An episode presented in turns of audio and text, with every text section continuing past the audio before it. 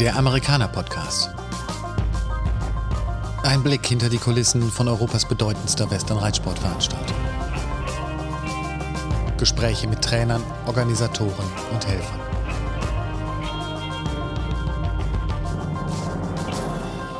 Der Steckbrief. Name, Thomas Grevenhaus. Spitzname, Thomas, kein Spitzname. Alter, 55. Beruf, Äh, ja, Leitstandfahrer und Pferdetrainer. Hobby, Ähm, Radfahren und halt auch Reiten zusätzlich. besonderes Kennzeichen. 1,92. nee, so habe ich kein besonderes Kennzeichen. Lustig. Alte Größe, da werde ich dann schon mal drauf angesprochen. Ähm, Beziehungsstatus, Werde demnächst heiraten, wird im August sein. Kinder, Zwei. wie alt? Ähm, also Maren ist 18 und Luca ist 22. Dein perfekter Ausgleich zum Job. Das Radfahren. Dein Vorbild. Oh, Also im normalen Leben würde ich heute mittlerweile sagen, das ist mein Vater. Und so rein reiterlich sind es viele Leute, die einen beeinflusst haben, aber ein richtiges Vorbild habe ich in dem Sinne nicht. Nee.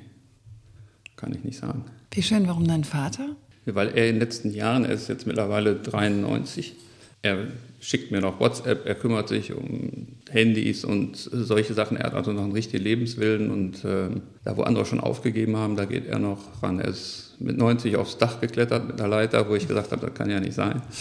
äh, solche Sachen. Er ist bis letztes Jahr noch Auto gefahren und das auch noch gut. Ja, und ich sag mal, wenn man so ein Leben hat wie er, aus dem Krieg heraus noch und so, dann äh, im letzten Teil dann noch so eine Energie zu haben, also das ist schon ein Vorbild für mich. The Special Horse. Oh, da gibt es schon ein paar. Das war einmal Hansen.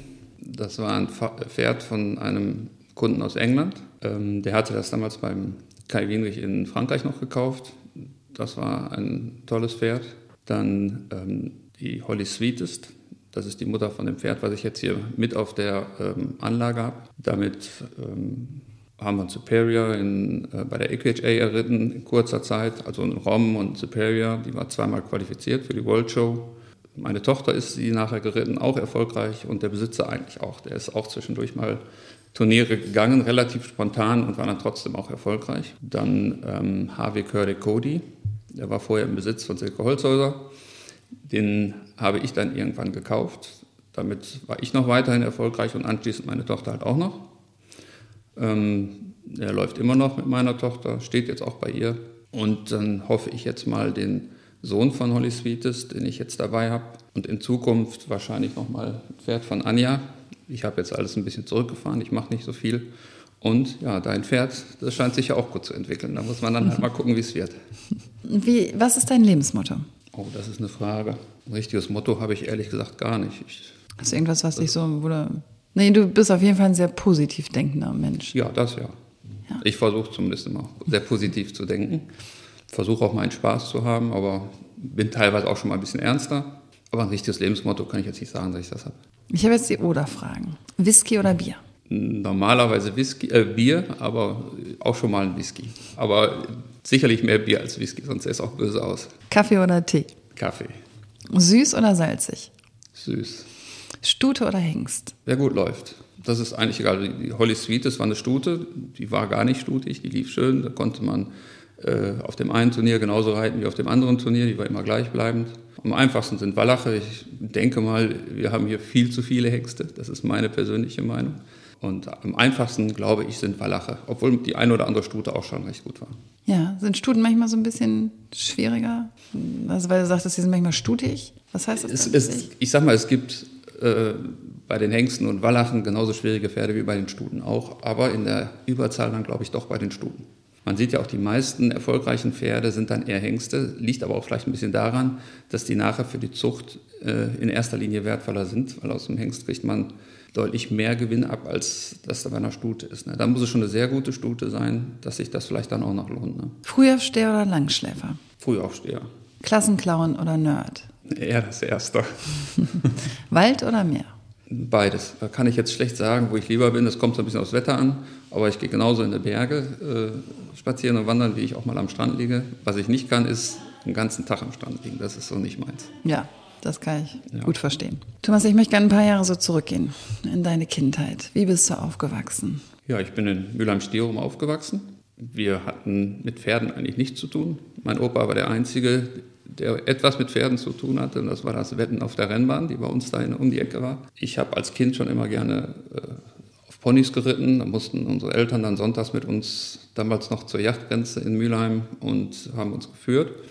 Das ging dann nachher weiter bis zum Urlaub, den wir mit Pferden machen mussten und so. Und so hat sich das immer weiterentwickelt.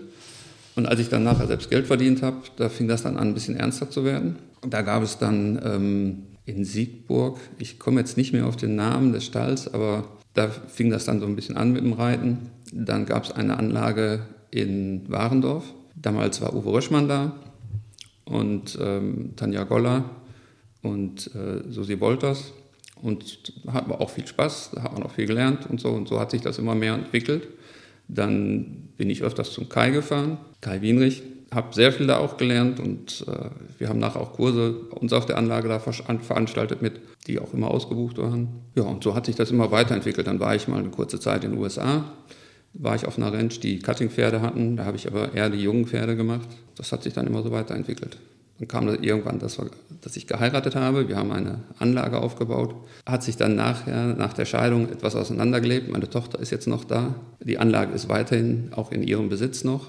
Ja, dann war ich jetzt eine ganze Zeit in Issum und bin jetzt auf der Anlage Peters hm. in Höchster. Und du hast erst eben ja schon gesagt, du hast ja noch einen anderen Beruf. Du mhm. bist ja nicht nur ein Berufstrainer. Ja. Hm. Wie kann das, dass du gesagt hast, ich behalte ihn lieber? Weil zum einen mein Vater mir damals gesagt hat, ich soll eine anständige Lehre anfangen. Da bin ich ihm heute sehr dankbar für. Hm.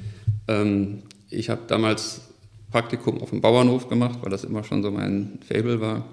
Aber zur Lehre bin ich dann doch als äh, im Handwerk Elektriker geworden. Habe dann nachher einmal gewechselt zu einer Kopierfirma als Techniker und anschließend bin ich jetzt zum Wasserwerk. Da habe ich Wechselschicht und hatte dadurch halt auch viel Zeit für die Reiterei. Und ähm, ja, das hat sich irgendwie so mehr und mehr aufgebaut. Und es gab auch Zeiten, wo ich sicherlich mehr mit den Pferden zu tun hatte, als äh, ich da beim Wasserwerk zu tun hatte. Also war dann eine Zeit, ähm, die schon sehr stressig war, aber die ich damals noch nicht so bewusst wahrgenommen habe. Das ändert sich jetzt im Alter und ich bin heutzutage froh, dass ich das so gewählt habe. Äh, ich muss mich nicht um Krankenkassen und diese Sachen kümmern. Ich kann das mit den Pferden machen, wie ich es möchte. Wenn ich es ein bisschen zurückfahren möchte, ist es kein Thema. Ähm, wenn ich es wieder ein bisschen ausweiten möchte, würde es wahrscheinlich auch wieder gehen. Aber jetzt im Augenblick bin ich so froh, wie es jetzt ist. Wieso bist du direkt, ähm, du hast ja eben beschrieben, wie du so zum ja, das intensiviert hast, das Reiten, Reiten gelernt hast. Wieso bist du dann so recht schnell in diese Western-Schiene eingetaucht? Wir haben damals halt noch nicht viel von diesen Western gehabt, aber das kam halt mehr oder weniger. Und ähm, ich habe gerne früher Western geschaut und habe dann aber auch klassisch Unterricht gehabt.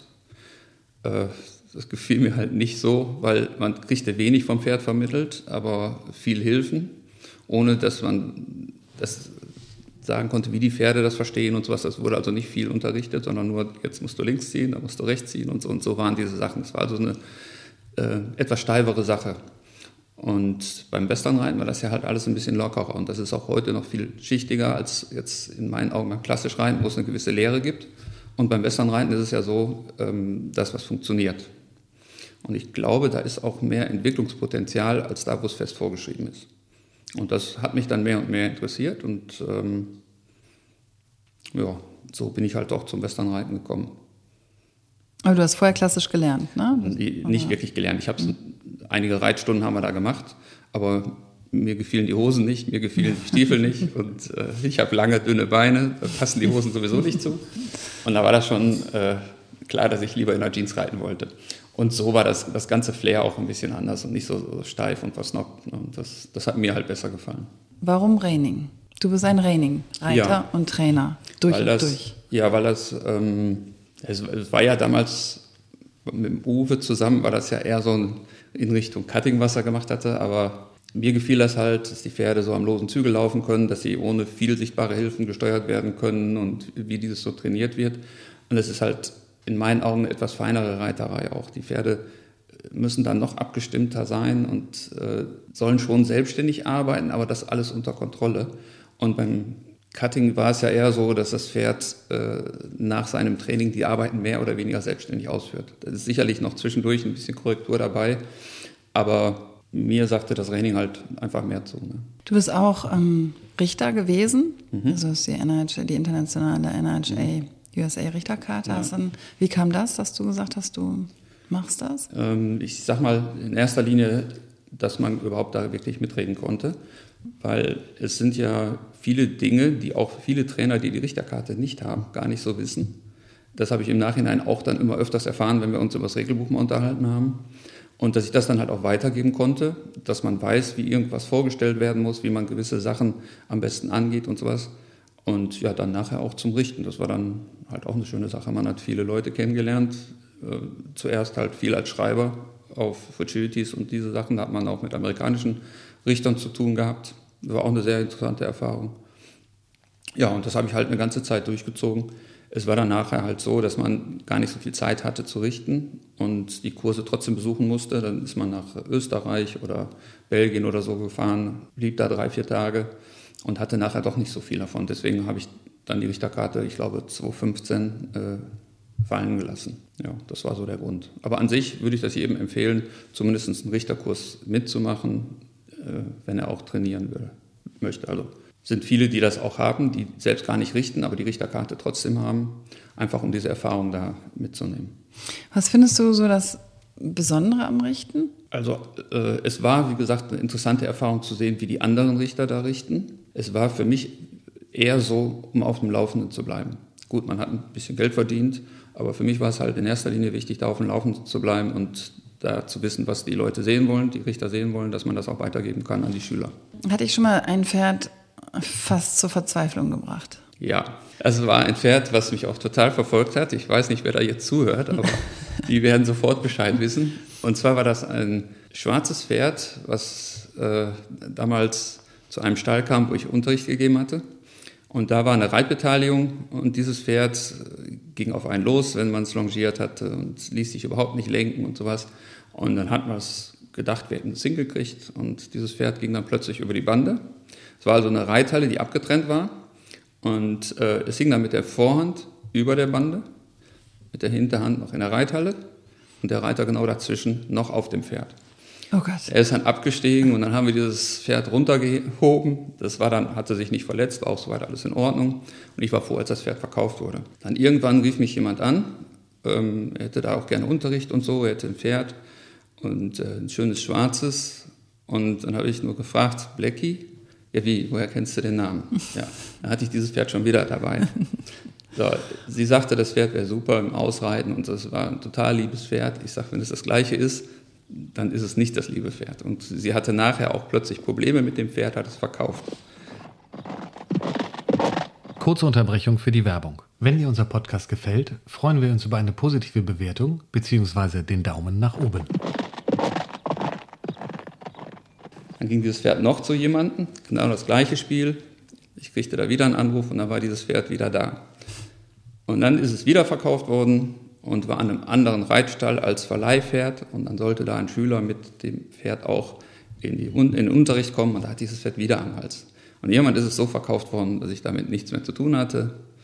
Und ja, das war ein Pferd, was einen wirklich zur Verzweiflung bringen konnte und einen ständig verfolgt hat. Aber ich meine, ansonsten, ähm, ich muss, kannst ja jetzt auch aus eigener Erfahrung sagen, du trainierst ja auch gerade mein mhm. Pferd. Ähm, du hast ja eine super schöne, ruhige Art, äh, bist auch immer sehr besonnen und entspannt auf dem Pferd. Also weil, weil ich einfach denke, wenn, das, äh, wenn ich hektisch bin auf dem Pferd, wird das Pferd überreagieren. Das ist das Gleiche wie bei uns. Wenn wir unter Stress lernen, lernen wir nicht so gut, als wenn wir es entspannt lernen. Es gibt sicherlich Pferde, die extrem dagegen arbeiten, aber dann denke ich auch, sollte man den Leuten empfehlen, dieses Pferd dann nicht mehr ins Training zu geben. Habe ich letztens mal gehabt. Da war die Besitzerin, glaube ich, etwas sauer drüber, hat das Pferd woanders hingegeben und das ist auch nicht besser geworden. Also ich versuche das dann halt auch so zu klären, dass ich sage, das Pferd sollte man besser für eine andere Disziplin verwenden, äh, aber für die Training ist es nicht geeignet, bevor es da zum Kampf kommt oder sowas, also sollte man das lieber sein lassen. Das sprichst du dann auch so offen an? Ja, das spreche ich dann auch offen an. Ja. Kann ich jetzt vielleicht auch, weil ich ja nicht mein Hauptgeld damit verdiene. Mhm. Ich weiß nicht, wie es so anders aussieht, aber das ist vielleicht auch ein Grund, warum ich das jetzt so einfach dann sagen kann. Wenn ich davon wirklich leben müsste, weiß ich nicht, ob das auch so, ob ich das dann auch so einfach machen könnte. Was ähm, muss, welches Mindset oder was für, was muss das Pferd mitbringen, dass du sagst, ich glaube, der, mit dem gehe ich mal auf eine große Show? Das Pferd muss erstmal cool sein. Es darf sich nicht von zu vielen anderen Sachen beeindrucken lassen. Es sollte nicht, wenn es schnell gemacht wurde, danach auch schnell bleiben, sondern es sollte dann auch ruhig und entspannt zurückkommen. Und es muss natürlich die Manöver haben. Ne? Das heißt, es muss drehen können, stoppen können und äh, zirkeln können. Und dementsprechend sollte man die Show anpassen. Das heißt, es bringt nichts, wenn ich jetzt ein Pferd habe, wo ich eine 70 mit reiten könnte, äh, bei euch auf Amerikaner die Bronze Trophy zu reiten. Das, mhm. das würde also alles nicht passen.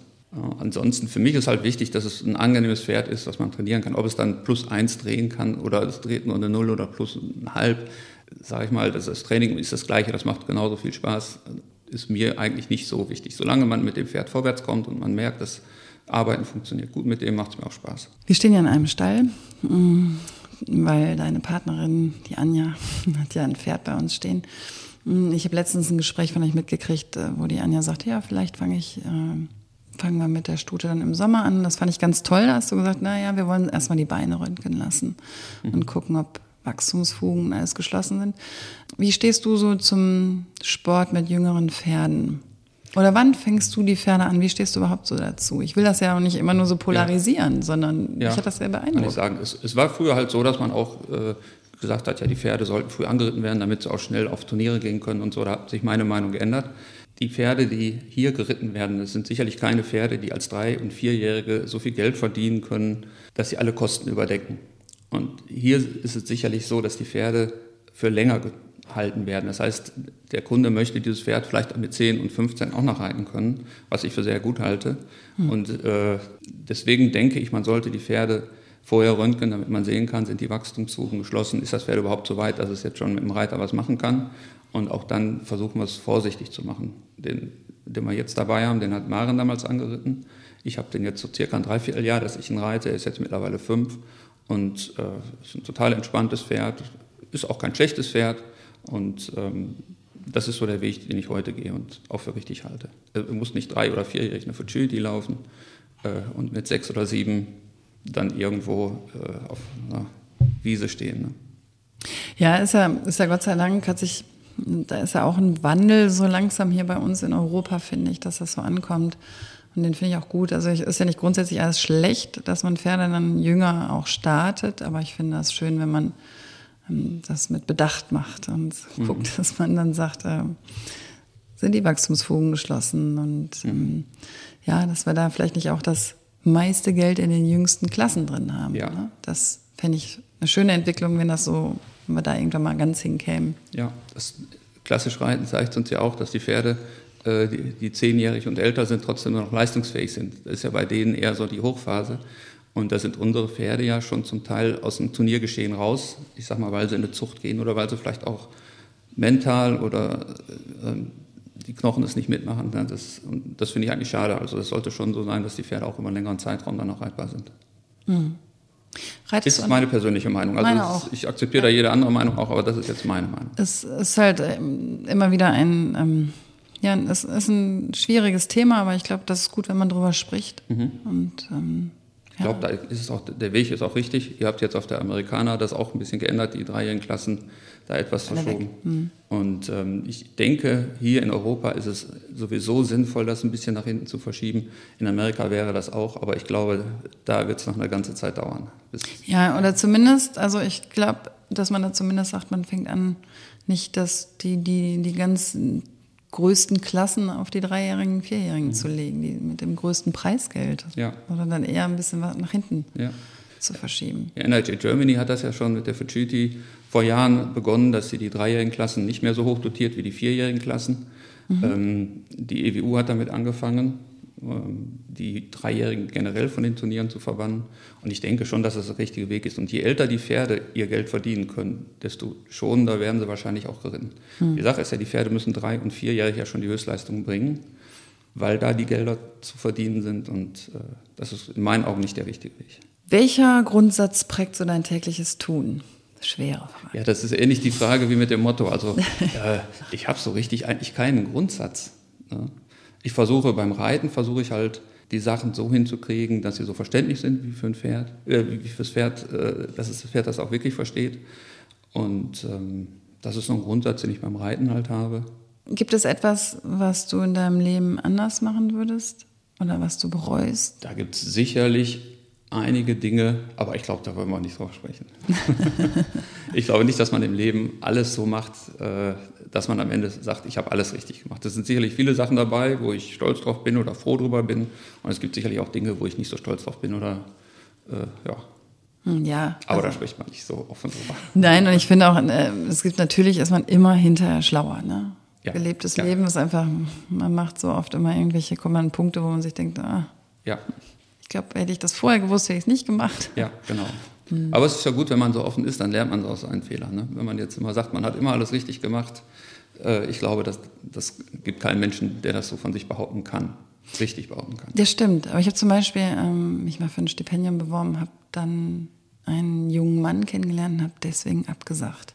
Und das hat mich ganz lange verfolgt. Ja. Also das war für mich so, ich glaube, ansonsten habe ich voll viele Fehler auch gemacht, wo ich sage, das gehört zum Leben, glaube ich, mit dazu, mhm. Fehler machen, wo man hinterher sagt, würde ich jetzt nie wieder so machen. Ja, aber, ja das sind sicherlich ein paar Dinge dabei. Ne? Ja. Aber ich habe nicht studiert, deswegen kann ich da nicht viel von erzählen. Ja. Und ja, gut. Es gibt ja ganz viel so, was das Leben manchmal so schreibt. Ne? Die Amerikaner, das ist der Amerikaner-Podcast. Mhm. Was stellt die Amerikaner für dich dar? Also ich bin ja das erste Mal so, ich sag mal, in den 90ern da gewesen und es war schon beeindruckend. Also sowohl dieses Turnier, was daneben herläuft, oder weiß jetzt nicht, was, wo ihr das Hauptmerkmal drauf liegt, aber es ist eine große mhm. Messe und ein großes Turnier. Mhm. Und äh, das war ja halt auch noch in den Anfängen und da kann ich mich noch dran erinnern, waren damals auch Amerikaner, auch große Namen, die äh, auf der Amerikaner äh, ritten. Und von der Messe her hat man da wirklich immer alles gefunden, was man braucht. Es gibt verschiedene Messen, da hat man in Anführungsstrichen viel Krimskrams, also was eher so der äh, in den Country Saloon geht, erwerben kann. Und auf der Amerikaner war halt auch viel ja, Aussteller, die, die Markenartikel hatten und äh, vernünftige Sättel und Ausrüstung hatten. Mhm. Also inzwischen haben wir ja ein bisschen mehr so einen Fokus auf die Europäer. Wir haben ja ganz tolle europäische Reiter mhm. da inzwischen. Die war dann so die ganze Woche über da halten, weil wir so breit aufgestellt sind. Mhm. Ne? Ja. Versuchen wir jetzt auch in Friedrichshafen wieder alles so schön ja. hinzukriegen. Ja, das haben wir auch auf unserem Kalender stehen, dass wir da auf jeden Fall dieses Mal wieder hinfahren. Ich war eine ganze Zeit nicht da, muss ich sagen. Mhm. Ähm, das war aber meistens so ein zeitliches Problem. Aber dieses Jahr sind wir auf jeden Fall wieder da. Vielleicht ja mal auch mit Pferd. Ja, das müssen wir mal gucken. Bist auch noch als mobiler Trainer unterwegs, oder? Wenn jemand ja. das jetzt hört und wir sagt, er ist, in welchem Raum bist du so? Ja, das ist so Duisburger, Mülheim, Oberhausen, so diese Der Ecke. Pott. Mhm. Ja. Dann könnte man sich an dich wenden. Ja. Mhm. Ähm, eine Frage habe ich noch, die ist, die stelle ich jedem zum mhm. Schluss. Mhm, das ist eine Fantasy-Frage. Also wenn du deinem 18-jährigen Ich begegnen könntest, dem Thomas Grevenhaus mit 18 Jahren, ja. würdest du ihm irgendwas raten wollen oder sagen wollen oder würdest du einfach ihm nur zunicken und alles Gute wünschen? Was würdest du machen? Ähm, ich glaube, wenn ich mir jetzt was raten würde mit 18 Jahren, dann wäre ich mit 18, glaube ich, nicht bereit gewesen, das anzunehmen. ich, ich denke mal, ähm, mit 18 hat man seine eigenen Vorstellungen. Wir haben jetzt gerade über meinen Vater gesprochen. Ich glaube, damals habe ich nicht viel auf ihn gehört. Mhm. Äh, die Sachen, die er gesagt hat, das Einzige, diese Geschichte mit der Lehre, wo er gesagt hat, lass das mit den Pferden als Hauptberuf, mach eine Ausbildung und guck dann, wie du weiterkommst. Äh, das ist ein Rat, den ich dann auch befolgt habe und wo ich heute froh drüber bin, dass ich den so befolgt habe. Aber ansonsten, glaube ich, habe ich mir da nicht ganz so viel sagen lassen. Also das war wahrscheinlich schwierig. Also wärst du, würdest ihm einfach zunicken? Ich würde sagen, ja, das wird dann links reingehen und wahrscheinlich rechts wieder rausgehen. Ja. Aber das, das ist als 18-Jähriger. Und je älter ich werde, desto eher nehme ich so, oder habe ich seinen Rat dann halt auch angenommen oder von meinen Eltern generell. Nur äh, zu der Zeit war das schon eine schwierige Sache. Ich glaube, ich war auch nicht der Einfachste in der Zeit.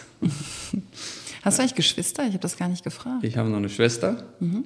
Die ist äh, zwei Jahre jünger als ich. Früher war es ein Drachen, würde ich sagen, und heute verstehen wir uns prima. Sie wird es andersrum behaupten, glaube ich. ja, so ist das ja. mit Geschwistern, glaube ich. Ne? Gleiche hoffe ich für meine Kinder auch. Die haben auch schon mal ein bisschen Stress miteinander, aber ich glaube, in Zukunft wird das auch besser werden. Natürlich sage ich, wir sehen uns auf der Amerikaner wieder, aber wir sehen uns ja viel öfter noch ja, wieder. Ja, das denke ich mal. Von daher. Ja. Vielleicht kriegst du dein Pferd ja auch auf der Amerikaner geritten. Aber ich glaube, ja, das ist bei das euch ist nicht möglich. Das ist ein bisschen schwieriger ne? mit ja. Organisieren und ja. Reiten da vor Ort. Ähm, aber Gut. mal schauen, was da kommt. Ich danke dir auf jeden Fall, dass du dir Zeit genommen ja, hast. Und tschüss. Tschüss.